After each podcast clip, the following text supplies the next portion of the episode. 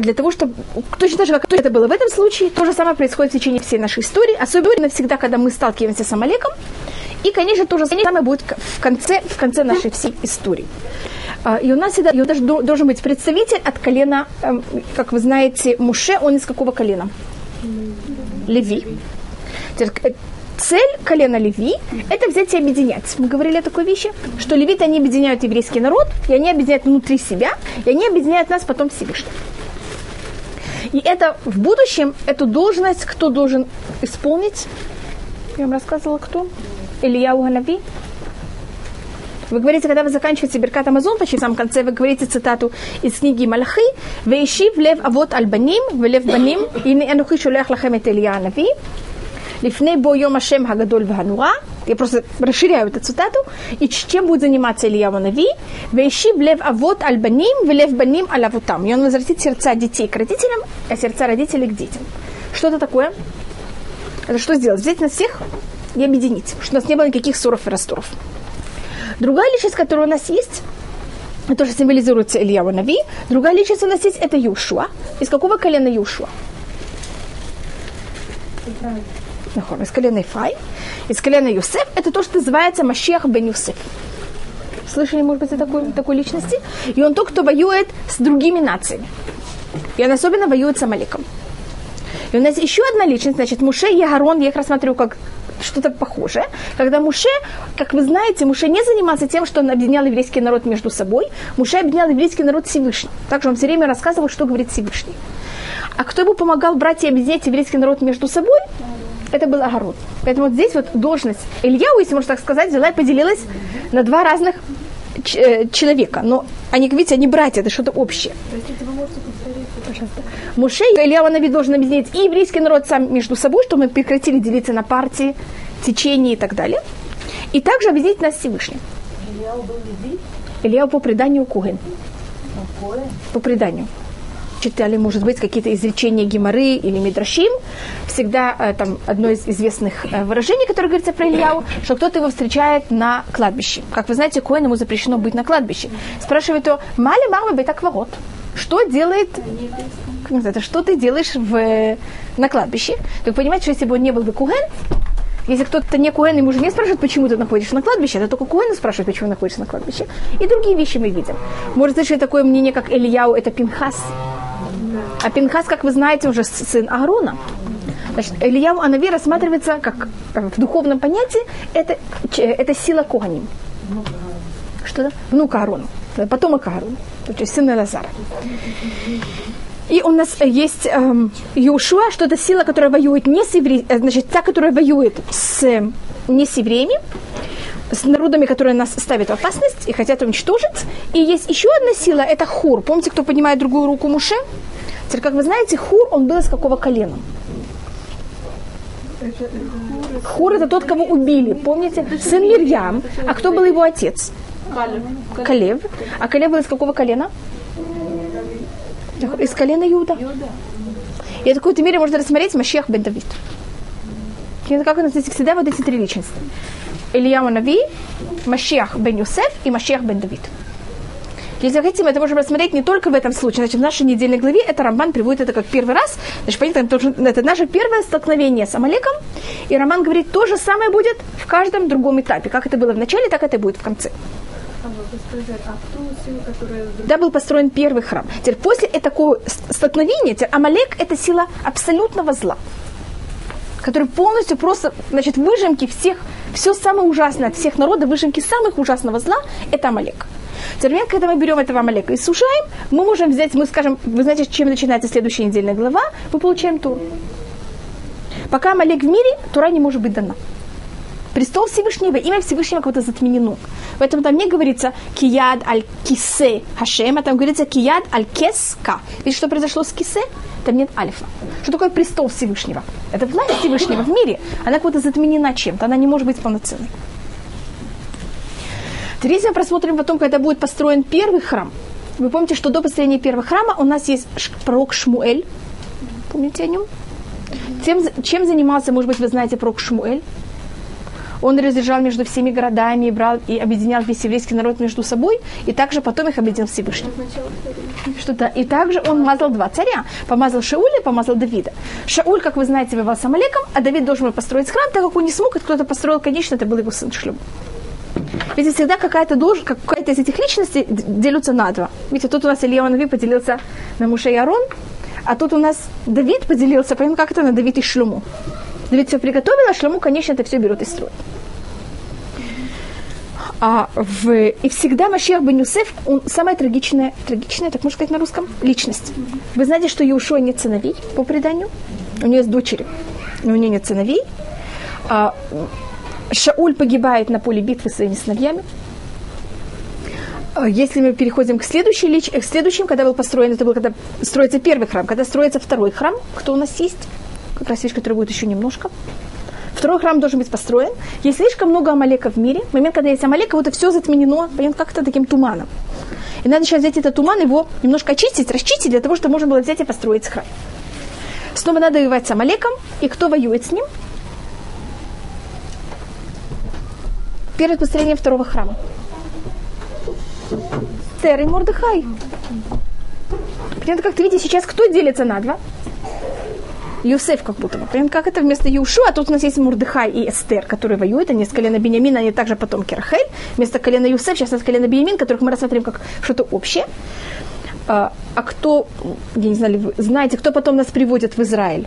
И кто его должность в какой-то мере, это как Илья Нави, это Эзра, Помните Зра Суфер? Может быть, вы слышали о нем, что мы глава Санедрина? А кто должен или мог быть бы царь Давид, если бы все бы было немножко по-другому, это был Шаль, э, Зрубавель бен Шальтиэль. Это Хура убили, да. Тут был Зруб... да. Или, но он не смог дойти до ничего. Что-то? Нехемия, у меня это в общих книгах. А кто вот пришел как э, представитель колена Иуда, это был э, Зрубавель бен Шальтиэль. И без Адашем то же самое будет в будущем. Понимаете, что я тут пробовал просмотреть какой-то цепь, что у нас есть вот это всегда троица, извините, что я так ее называю, она все время у нас повторяется. Только не обязательно их должно быть три. Понятно, кто-то из них может дели, делиться на два. И как вы знаете, когда Эстер воюет и Мордыхай не воюют против, они же не просто воюют против кого-то, а против какого-то, какой нации они именно воюют. Они воюют против Хамана. Хаман, он кто такой? Он амеликитян. Поэтому что это рассматриваем всегда. Вот видите, как это? Это начинается в нашей недельной главе, и это будет продолжаться до прихода Мащеха. Так это только было про э, между прочим, и сейчас мы возвращаемся к э, выходу евреев из Египта. Я не помню, значит, мы по договорам, когда евреи выходили из Египта, то, что мы обещали фараону, это что мы выходим всего-навсего на сколько дней? На три дня, девочки, мы, мы говорили, что мы идем на дорогу трех дней, и мы тогда возьмем и принесем жертвы, и возвращаемся через сколько времени? И даже возвращаемся еще три дня, значит, мы попросились от Египта на сколько дней? На семь дней. Нет, почему на семь? Три, приносить жертвы, еще три дня идти назад. И посмотрите, как, почему это так описывается. Посмотрите, насколько фараон был жестоким. Когда евреи всего-навсего у него просятся выйти на сколько дней? На семь дней прийти назад он согласен потерять э, рабочую силу в течение почти целого года для того, чтобы не дать отпуск на неделю. Понимаете, какой тут происходит нелепость? Он же получает эти все наказания. За счет, за счет этих наказаний евреи же все равно у него не работают. Теперь, конечно, он соглашается. Тут есть вопрос и спор между комментаторами. Когда фараон нас выгоняет из Египта, он нас уже выгоняет конечно полностью. Что он говорит? Все, я вас выгоняю не на три дня, на дорогу трех дней, что я вообще не хочу вас видеть. Помните, что нас выгоняют из Египта? Или он нам говорит, я сейчас соглашаюсь, что вы пошли на эти три дня, которые вы просились. Какой вопрос? Теперь по преданию, когда мы выходили из Египта, фараон взял и внутри нас послал посланников, своих доносчиков. Или агентов, как их называют Раши. Что такое агенты? Да если он среди нас послал агентов, так он нас освободил полностью или нет? Нет. нет. А, ну да, он же докладывает, где они, чего Понятно, как? куда они идут. Я просто говорю, что, что и как это. Ну, да, да. И тогда то, что значит, если бы... И это, конечно, все сделал Всевышний. И Всевышний сделал специально так, что фараон как будто с одной стороны нас отсылает, с другой стороны шлет за нами вот этих, э, как можно сказать, доносчиков. Тогда Муше, когда он, Муше же это все знает, и тогда Всевышний говорит Муше, возьми и повернись назад. евреи идут вперед, потом они поворачиваются назад. И Всевышний, как вы знаете, взял уничтожил всех идолов египетских во время Макат Бехулот, кроме одного идола, который называется Бальцфон, который был на севере Египта. И как раз евреи останавливаются напротив этого Бальцфона. И тогда что говорят египтяне и доносчики египетские? Вот посмотрите, что. Вот всем идолам Всевышний смог с ними бороться, а с Бальцфоном он не смог. И видите, как евреи вокруг него крутятся, никуда не могут убежать. Значит, Всевышний тут дал египтянам место споткнуться. Понятно, как это? Они же могли... Значит, после того, как евреи и египтяне видели 10 наказаний, сейчас Всевышний испытает египтян. Почему это испытание такое?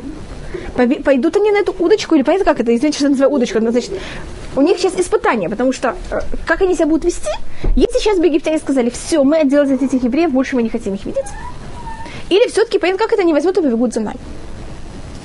Всевышний, конечно, это испытание делает для них очень тяжелое, тем, что вот этот бальцфон там остается. Понятно, почему это? Поэтому на каком-то уровне это испытание, которое чуть ли невозможно его э, взять и выдержать.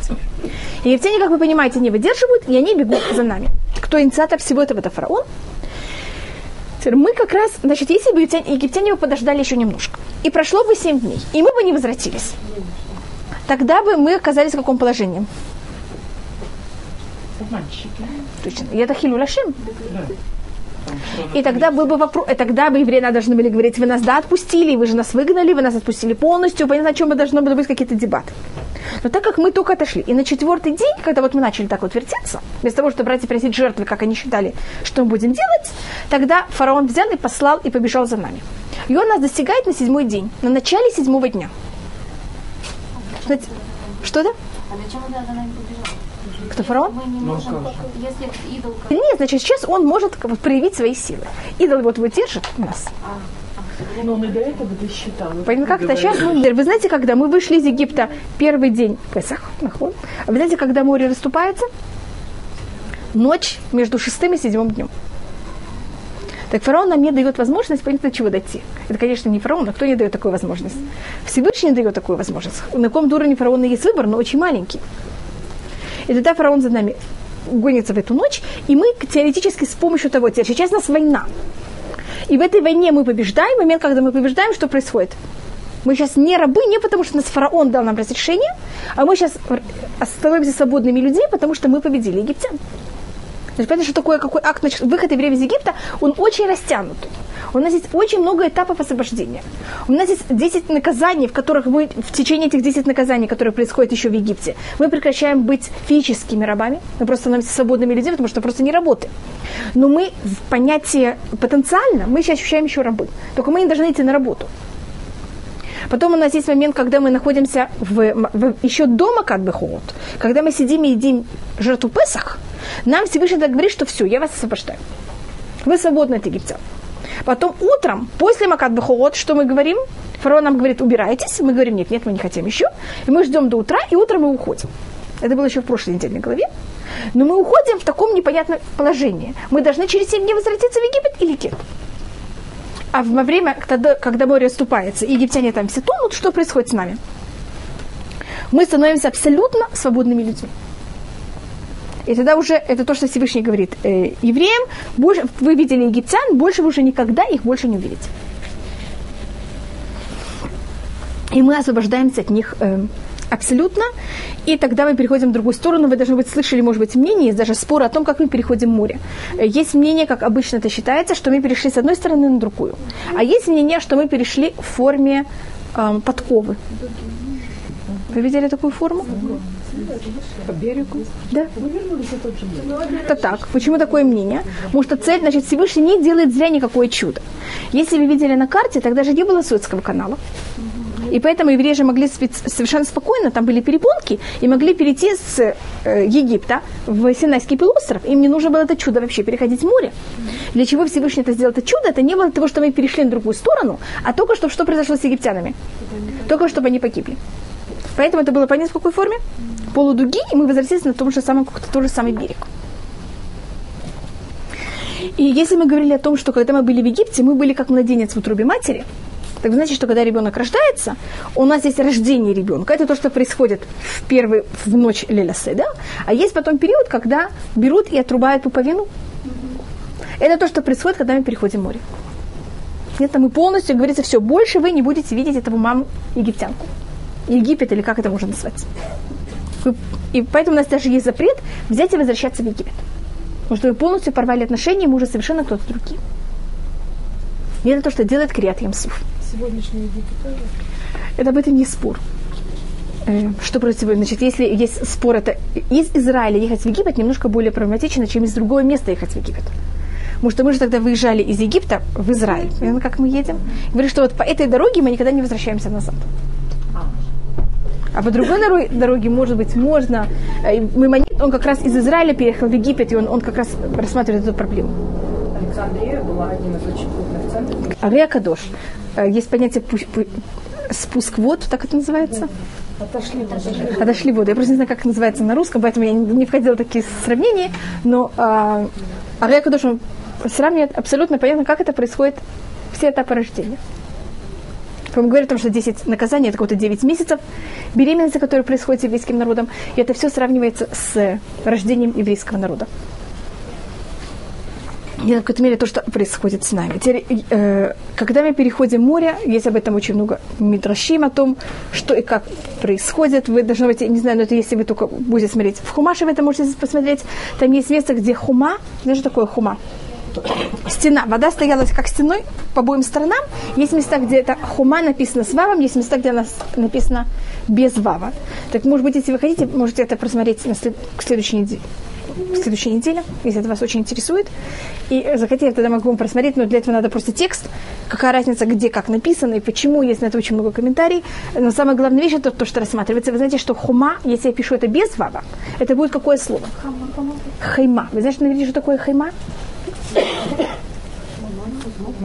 Это хема. Что такое хема? Гнев. С одной стороны, как будто, значит, один раз хума написано с вамом, другой раз хема написано с гнев, как будто бы. Значит, написано с вамом, но это можно произносить, рассмотреться, как будто это гнев. Значит, евреи проходят, и с обоих сторон вода стоит как стена, она стена из льда.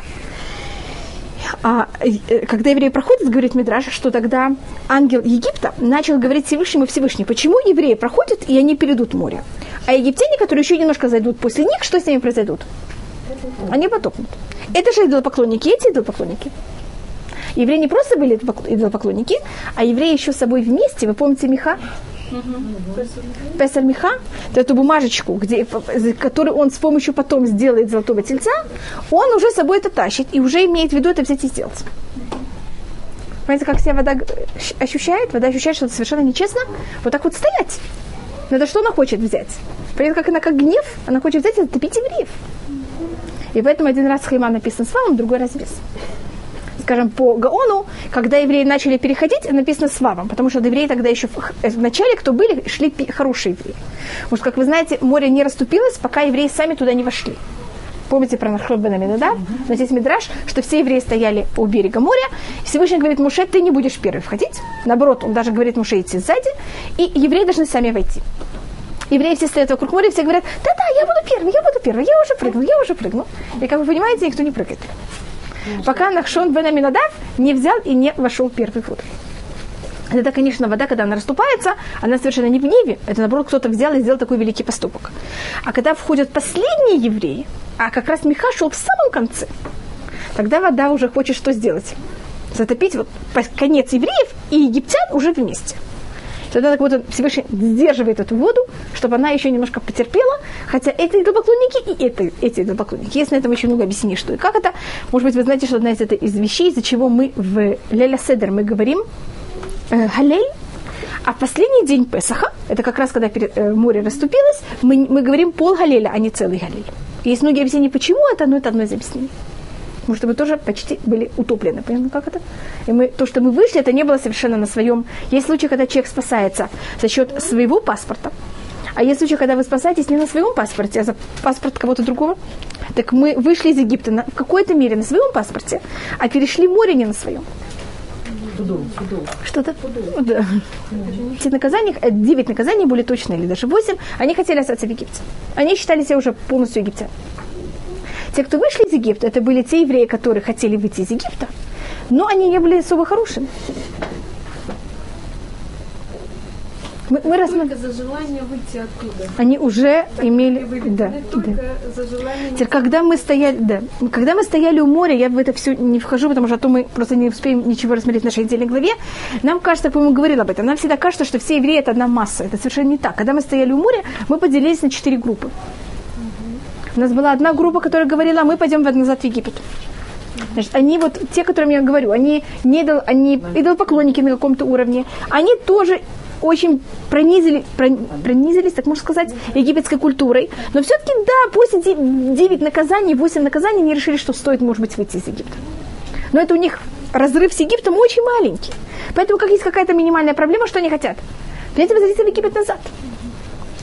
Есть люди такие, э, как называется, а, эм, очень экстремисты такие, которые сказали, мы возьмем и кинемся в море. Погибнем. Самоубийство. Люди, которые скажут, мы будем брать и воевать с египтянами. Мы попробуем что-то. Но понятно, что они против Египта. Это же глупость. Что-то? Что-то у них были, понятно, вся- всякие. И столько говорят, что они там будут кричать. У них были всякие, возможно, что они будут делать. И тогда Всевышний говорит Муше, скажи еврейскому народу, чтобы они ничего не делали. Кто будет воевать, это буду я. Вы только должны молчать и все. Воспринимать Всевышнего. Это Э, выходим из моря, там я не вхожу все, и что, как мы себя вели. А Первая остановка наша – это Мара. Помните, и в Мара мы там начинаем получать мецвод. Это, э, и потом, что мы еще рассмотрим, это будет э, ман без латашем, который будет нам падать.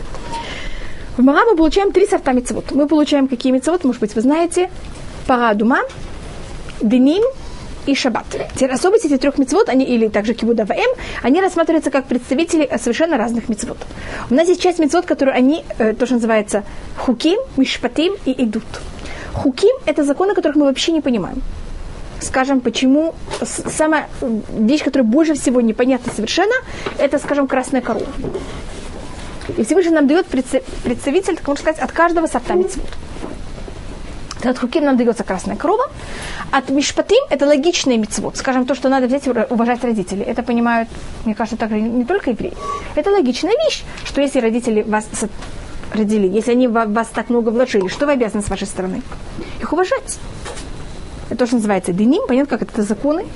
И у нас есть и также э, некоторые законы, которые связаны там не воровать, понятно, как-то там не говорит, даже не входит подробности, какие законы. Но вот всякие законы, которые тоже называются мишпатим, которые логично, чтобы любой человек понимал, что так надо себя вести. И шаббат, это относится к что называется идут. Это память чему-то другому. Шаббат это не логичная мецва. Это также не мецва нелогичная. Идут это, э, шаббат это э, свидетельство о том, что мы Всевышний взял и сотворил мир. Свидетельство к тому, что мы взяли и вышли из Египта. Поняла какая-то разница?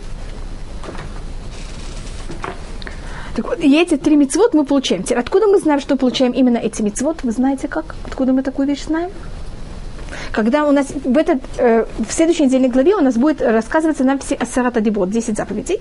Теперь эти же 10 заповедей повторяются еще раз в книге Дворы Пашат Вайтханан. Теперь И там, когда говорится о, воспит... о уважении родителей, говорится, ты должен уважать родителей, как я тебе наказал. А где Всевышний мог нам наказать? Мы же только первый раз, когда с нами Всевышний разговаривает, это же только когда он дает нам Тору. А в Мара говорится, шам сам лохок у мишпат, в шам нисау. Там он взял и дал им законы. И поэтому рассматривается, что это кибудурим, и говорится то же самое про шаббат. Кашар цифха шемелокеха, как тебе наказал Всевышний, поэтому мы знаем, что шаббат и кибудурим нам уже были даны до этого. Ага, И шаббат это также мецва, если мы уже начали о ней, которая нам дается очень постепенно и плавно. А, Нам кажется, что вот еврей, еврейскому народу взяли и сказали, ты хочешь все законы Торы? Вакаша, сегодняшнего дня все законы Торы с первой до последней ты должен соблюдать. Это логично? Человек в состоянии так себя вести? Мне кажется, не совсем. И шаббат, скажем, это мецва, которая давалась в самой плавной форме для еврейского народа. Первый этап шаббата был еще в Египте. Может быть, вы слышали о том, что Муше, он был же советник фараона. И он знал, когда будет шаббат. И он тогда сказал фараону, фараон, если у тебя есть рабы, ты хочешь, чтобы они были сильные, крепкие или слабые? Если вы фараон, что вы считаете? Все хотят сильных рабов. Так если ты будешь их порабощать все 7 дней недели, ты- все 50 там с чем-то недель в году, они же у тебя будут просто, понимаете как?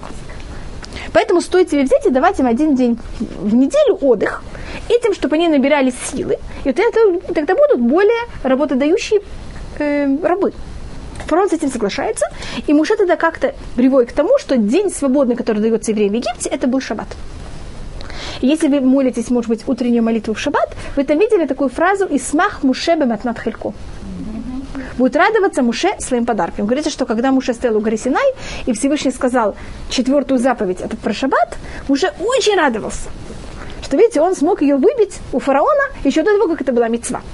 Но тогда в Египте они это не соблюдают совершенно как, э, как день там, духовный или чего-то, просто день свободный, без работы. Это в Египте. Потом, когда они доходят до Мага, им дается понятие духовности шаббата, но совершенно не какие-то вещи, что можно, что нельзя. А потом в Элим, когда падает ман, если вы помните такую вещь, тогда им дается законы в том, что в шаббат ман не собирается, а ман выпадает в два раза больше в пятницу, а в шаббат маны нет вообще. И надо, значит, пользоваться тем, что выпало до этого. А потом только у горы Синай что они получают? Шаббат уже. Понятно, как, как это идет этапами? Видите, сколько у нас этапов, пока это происходит. И все 613 законов не были даны евреям все вместе. Значит, когда они стояли у горы Синай и спросили, согласны ли вы принимать все 613 законов в теории. Или сказали, да, мы согласны на все. Но это было теоретическое воспринятие всех мецвод, а практически в течение всех 40 лет им дается каждый раз какая-то другая мецва. Понятно, как это? И только в последний год, когда они, последний день, когда они, э, Муше умирает, там дается еще несколько мецвод. Они все дается как-то вместе, потому что люди просто это не смогут. Значит, люди согласны воспринять, но не в, в, в теории. В практике это дается все очень постепенно и плавно. Птички у нас есть даже три периода, когда мы это получаем. Когда мы находимся на горе Синай, потом, когда мы находимся, когда э, строится мешкан, и в конце, это последний год, перед тем, как мы входим в, э, в Израиль, Муше нам дают, у нас есть три этапа, когда нам даются митцвот. И каждый из этих трех этапов, он достаточно длинный этап. Нам дается какой-то, какие-то мецвод, потом дается такое время адап- адаптации, потом дается еще раз какой-то период мецвод, там в течение сколько-то месяцев, потом снова период адаптации. Потом снова какой-то какие-то мецвод. Как-то? В трех этапах это то, что называется Харсинай, Оэль Муэд и Ахвот Муав. Мы говорили когда-то об этом? Если вы читаете Тору, вы можете заметить, как в Торе также в книге Барышит, в книге Вайкра и в книге Бамидбар Дварим повторяются все мицвод теоретически три раза. Каждая мецва минимум повторяется три раза. Понятно как-то, потому что она дается, эта же мецва каждый раз немножко с другой стороны, какими-то добавками. Также. И когда мы получаем ман, тут, может быть, мы рассмотрим а, мани, что это такое. Значит, евреи находятся в пустыне. Они вышли из Египта. Если мы рассматриваем как младенцы, так это очень понятно. Младенцы нуждаются в чем особом. Кроме того, что они нуждаются в особом уходе, но уход не так. Можно их просто ставить в кроватке, так же. Но что они... Что да? С крамниками. И еда особости ребенка, это что нуждается в очень особой еде. И еда, которую мы даем ребенку, она должна быть очищена скажем, если это молоко, так это еда, которую уже кто-то поел один раз, переварил, и потом э, может дать это в следующий раз ребенку. Что в ней находится как можно меньше отходов. Это какая вещь? То, как вы замечаете, то же самое, когда евреи вышли из Египта. Если мы их рассматриваем как младенец, который только родился, они сейчас что не в состоянии есть нормальную еду. Поэтому им дается особая еда, что это ман. Чем она особая? В, ней, в мане не было никаких понятий отходов. Вы знаете, что это говорится в Таилим лехем абирим ахаль иш. Еду э, обычно абир на иврите, модерн на иврите переводится как э, рыцарь. Еда рыцарей ели Всевышний дал им. Там говорится про ман. И есть два мнения, что значит лехам абирим, что значит хлеб рыцарей. Ле, я повторю, лехем абирим, а по одному мнениям лехем шенивла бейварим. Еда, которая что значит невля? Поглощается в органы, всасывается в органы. Значит, от них не было отходов. Она была без никаких отходов физических вообще. А другое мнение, ляхам абирим, хлеб рыцаря, это имеется в виду хлеб, которым питаются ангелы. Ну, чтобы понятие очень духовной еды. Значит, в любом случае, от этой еды не было физических отходов, и от этой еды также не было никаких страстей. Обычно у вас есть такое понятие, вы приходите, вам что-то хочется. Обычно что вам хочется? Что-то делать. Да, ну, ну это понятно, что-то. Бывает, у вас вы ходите по кухне, и вы не знаете, что вы сами хотите, но что-то хочется. Что что-нибудь, но непонятно что. Так то, что происходило у евреев, что у них вот им, не, когда ели мать, ничего не хотелось. Иман, он был вроде, э, когда ссылает это, Мальбим также рассматривает, у нас есть понятие энергии, которая нас как-то питает. И эта энергия, она может состоять из многих каких-то разных вещей. Терман, это в какой-то мере была сжатой форме энергия, которая потом делится там на муку или, понятно, может проявляться в разных совершенно формах. Но в духовном понятии, вот это понятие, то, что подпитывает человека в духовности, она была на каком-то уровне как-то немножко приобрела какую-то физическую материю, и она это тем, что питались евреи. Что-то похожее, когда люди летят в космос, им дают такой сухой паёк какой-то. Так вот это примерно что-то такое, что было. Пожалуйста. Ну, но после мана людям вообще у них не было никакой страсти ни к чему. Сжатой форме энергии, которая может потом превращаться во всякие другие вещи. Поэтому в ней, в ее сути, есть все возможные другие элементы, которые только нуж... человек нуждается или может вообще иметь в этом мире. И э, Сватым э, Шемишмой рассматривает, что у нас есть три вещи, которых они рассматриваются полностью духовные в мире, которые не имеют никаких физических сторон или имеют какие-то понятия вообще э, стать к чему-то нехорошему. Мы говорим о том, что всех людей мира, человек, который не имел никакого выбора, был кто? Муше. Помните, мы говорили об этом? Это? это? Понятие известно здесь. Человек, время и место. Также, э, если мы говорим о месте, это имеется в виду храм. Тут мы еще не находимся в храме, еще немножко будет построен мешкан. Теперь вещь, которая не имела в себе никаких страстей, когда люди ее ели, она не имела никаких страстей, это был ман. А время, которое мы не имеем никаких страстей, хотя бы на каком-то уровне, у нас есть один день в году, когда мы вообще не имеем страстей, это Йом Кипур. А день, когда у нас страсти немножко это понижаются, это Шаббат. И поэтому Ман, Шаббат и Муше, они в какой-то мере рассматриваются общие вещи. Теперь, когда евреи находятся в пустыне, за ними ходят три вещи. Вы знаете, что ходит за ними ручей, у них есть облака, и у них также есть ман. Первая вещь, которую они встречают, это облака. Облака это за счет Агарона, ручей за счет Мирьям, а ман за счет Муши. Теперь поэтому все, кто будет выступать против Муши, первым делом они будут выступать против э, Ман вы помните, что даже в нашей недельной главе были два человека, которые взяли и оставили ман, а потом они взяли и сказали, что в шаббат как раз так же есть обычай в этот шаббат брать и давать еду птичкам. Вы должны быть слышали такую вещь. В этот. Этот шаббат называется шаббат Чира. Я что думал, теперь Пейсах шаббат, нет? Вот сейчас. Да, который вот будет еще немножко. Да.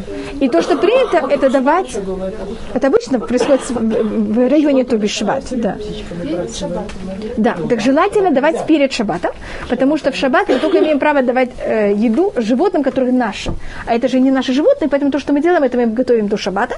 Есть несколько объяснений, почему дается в этот Шаббат еду птичкам. Самое популярное объяснение это, что когда мы вышли, значит, ман начинает падать, и он падает, значит, все дни, он начинает падать в воскресенье, и Муше говорит о том, что в шаббат не будет мана. И он также говорит, что каждый день вы должны то, что вы собрали, вы должны съесть, и запрещено что-то оставлять на завтра. И это понять, значит, евреям в пустыне, они были на очень духовном, их взяли и попробовали поднять духовно на очень высокий уровень. И это понятие, что вот вы получаете ман, это символика вашего экономического дохода. Вы получаете какой-то паек, так можно его назвать? Теперь, что вы всегда хотите? Вы получаете сегодня что-то, и у вас есть такое желание взять и оставить что-то на завтра. Потому что завтра не дадут, точно, хасва халиля. Теперь вы должны понимать, что кто вам дает? Всевышний. Если он дал сегодня, он даст вам завтра. И то, что вы получили сегодня, можете полностью потратить. Тереврей находится в пустыне. Понятно, что такое? Нигде ничего нет. У вас семья, там, я не знаю, с 80 детей. Вы идете каждую ночь спать, и что у вас нету? Ни капельки еды. Можно так идти спать? Ужасно, я знаю. Воспитывают у евреев, значит, когда мы были в пустыне, у нас и экономически, и политически, со всех сторон мы полностью зависели от Всевышнего. У нас вырабатывался абсолютный битахон, вера Всевышнего, и также на деле настоящий битахон. Да, вы понимаете, как они молились точно. Теперь, если ночью кто-то думал плохую мысль, он на завтра ман получал очень далеко. Ему надо было собирать часами ман. Вы слышали такую вещь? Нет, этого не слышала. Что человек выходил, и он должен был собирать. А сколько бы вы не собирали, вы приходили домой, измеряли, у вас было столько же. Сколько людей есть, значит, кто хочет стараться и работать очень с утра до вечера, может, но он за, после всего этого сколько получит? Сколько решил Всевышний? Сколько людей было в доме, они измеряли, столько же они получали все. Не зависело от аппетита. Неизвестно от аппетита. Наоборот, чуть-чуть Столько же, сколько ему надо. Что да? Не? Заработок не зависит от ваших усилий. Зар- Заработок зависит от того, что решил Всевышний. Можно вопрос? Да-да. С одной стороны, тогда это они еще не получили Тору. Тогда еще, первым делом, они еще не получили Тору, они только начали, их воспитывают. Но сейчас, мне кажется, мы психологически бы не смогли бы выдержать. Да, так воспитывать. Понимаете, это, но я думаю, что если мы бы так оказались, ну, я не знаю, как это. но я я не знаю, психологически человек может такую вещь выдержать или нет. Это говорится, что у нас есть проклятие, там говорится, что днем ты не будешь знать, Ваю хаяхат люмиль хаминегет, и твоя жизнь будет у тебя висеть перед тобой. Ее мам, ты какой-то день ты не будешь знать, даже может до завтра и так далее. Это один из проклятий. И Гура говорит, к кому это относится? Это к человеку, который должен взять и покупать в магазине еду. Или тот, кто должен покупать, понятно, как это? У кого там, или кто печет сам, но нуждается покупать муку у кого-то. А есть там мнение, что тот, кто покупает хлеб у кого-то, понимаете, это разные уровни. Значит, то, что у вас человек нуждается всегда в какой-то, хотя мы верим, что Всевышний нам все дает, но это в теории. А в практике что мы нуждаемся? Что у нас как были какие-то что на что-то было. Да. Это какая-то опора. Нам тяжело только абстрак- абстрактно верить Всевышнему.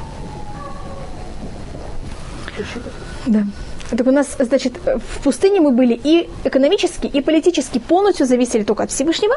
Когда мы входим в Израиль, мы экономически не уже зависим настолько от Всевышнего, поэтому мы сеем, мы жнем, мы уже, у нас есть уже какие-то амбары.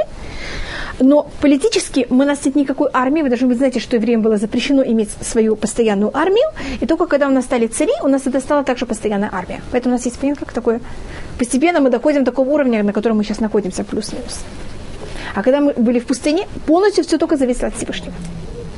Теперь вместе с маном, поэтому, значит, были там многие... Э, ман, евреи, евреи не очень любили ман, потому что он все, всем рассказывал, кто они такие.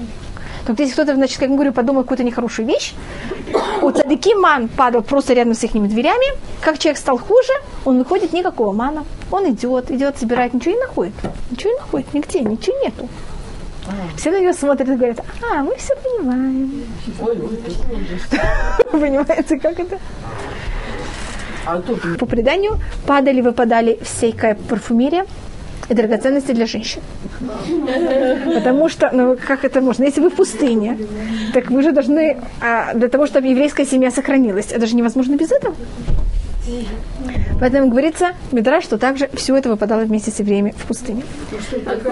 Что это? Ванесиим, а, я, по-моему, говорю это, Ванесиим и Виу. Там говорится, что иврите, мы, по-моему, говорили уже об этом, когда мы говорили о вождях э, арабских, они называются Несиим. Помните, мы говорили про Алюфим и Несиим.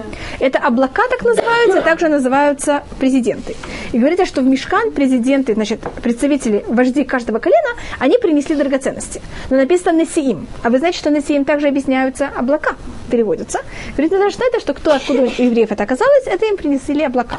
И это выпадало, облака, значит, это связано с фаном, понятно, как это? Потому что манжа падал тоже с небес и так далее. Что говорю, на какие слова Мидраш говорит то, что он рассматривает. И, и оазис, там же все начинает очень бурно расти.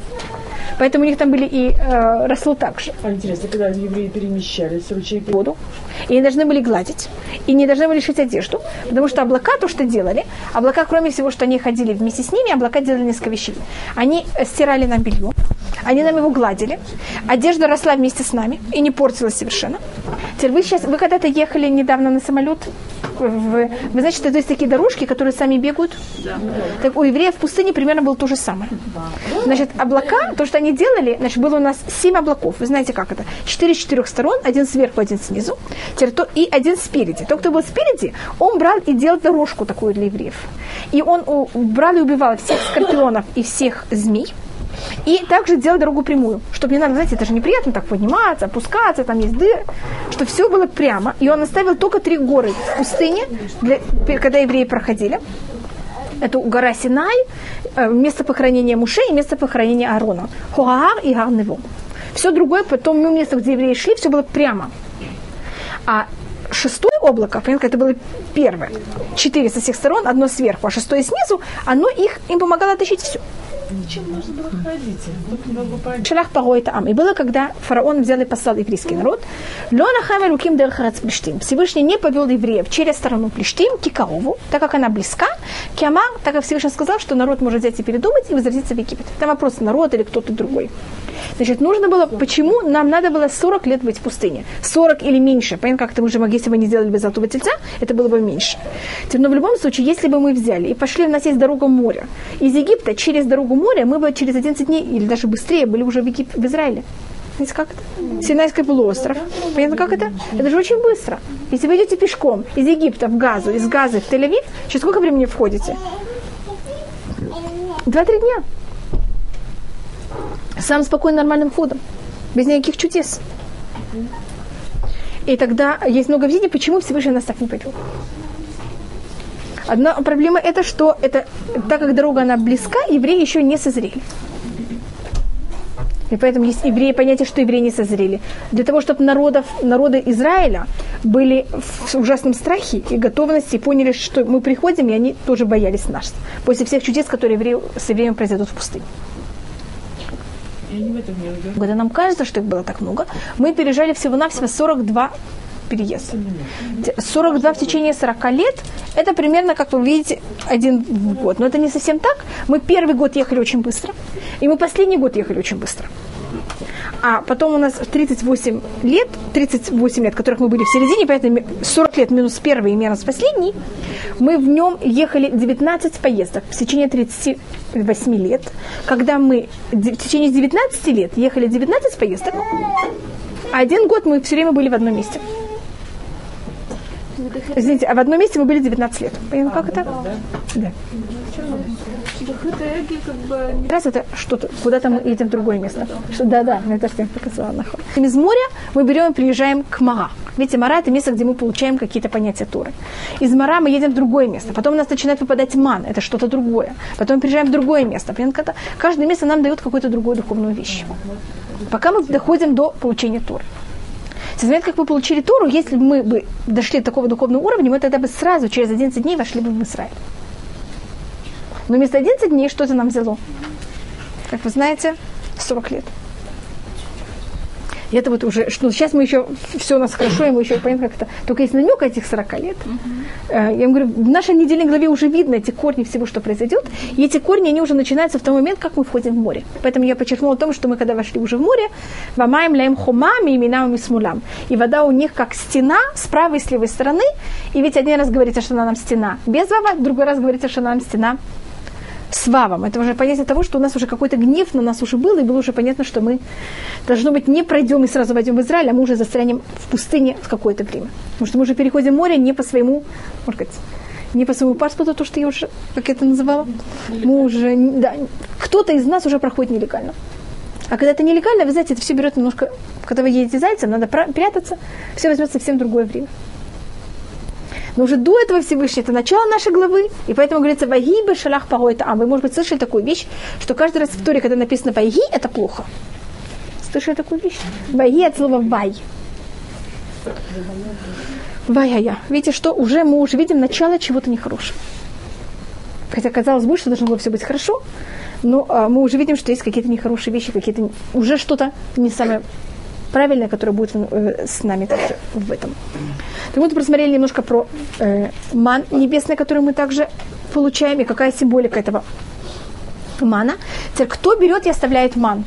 Вы знаете по Мидрашу, кто это делает? Датан Вавигам. И они первый раз, что они делают, это они берут э, и оставляют его на завтра. И тогда что происходит? Это заполняется червяками и ужасный запах. Значит, понятно, как это? Вы должны есть то, что у вас сегодня, то, что вы оставляете на завтра, этого нет никакого, ничего хорошего в этом не происходит. Вы не можете этим пользоваться.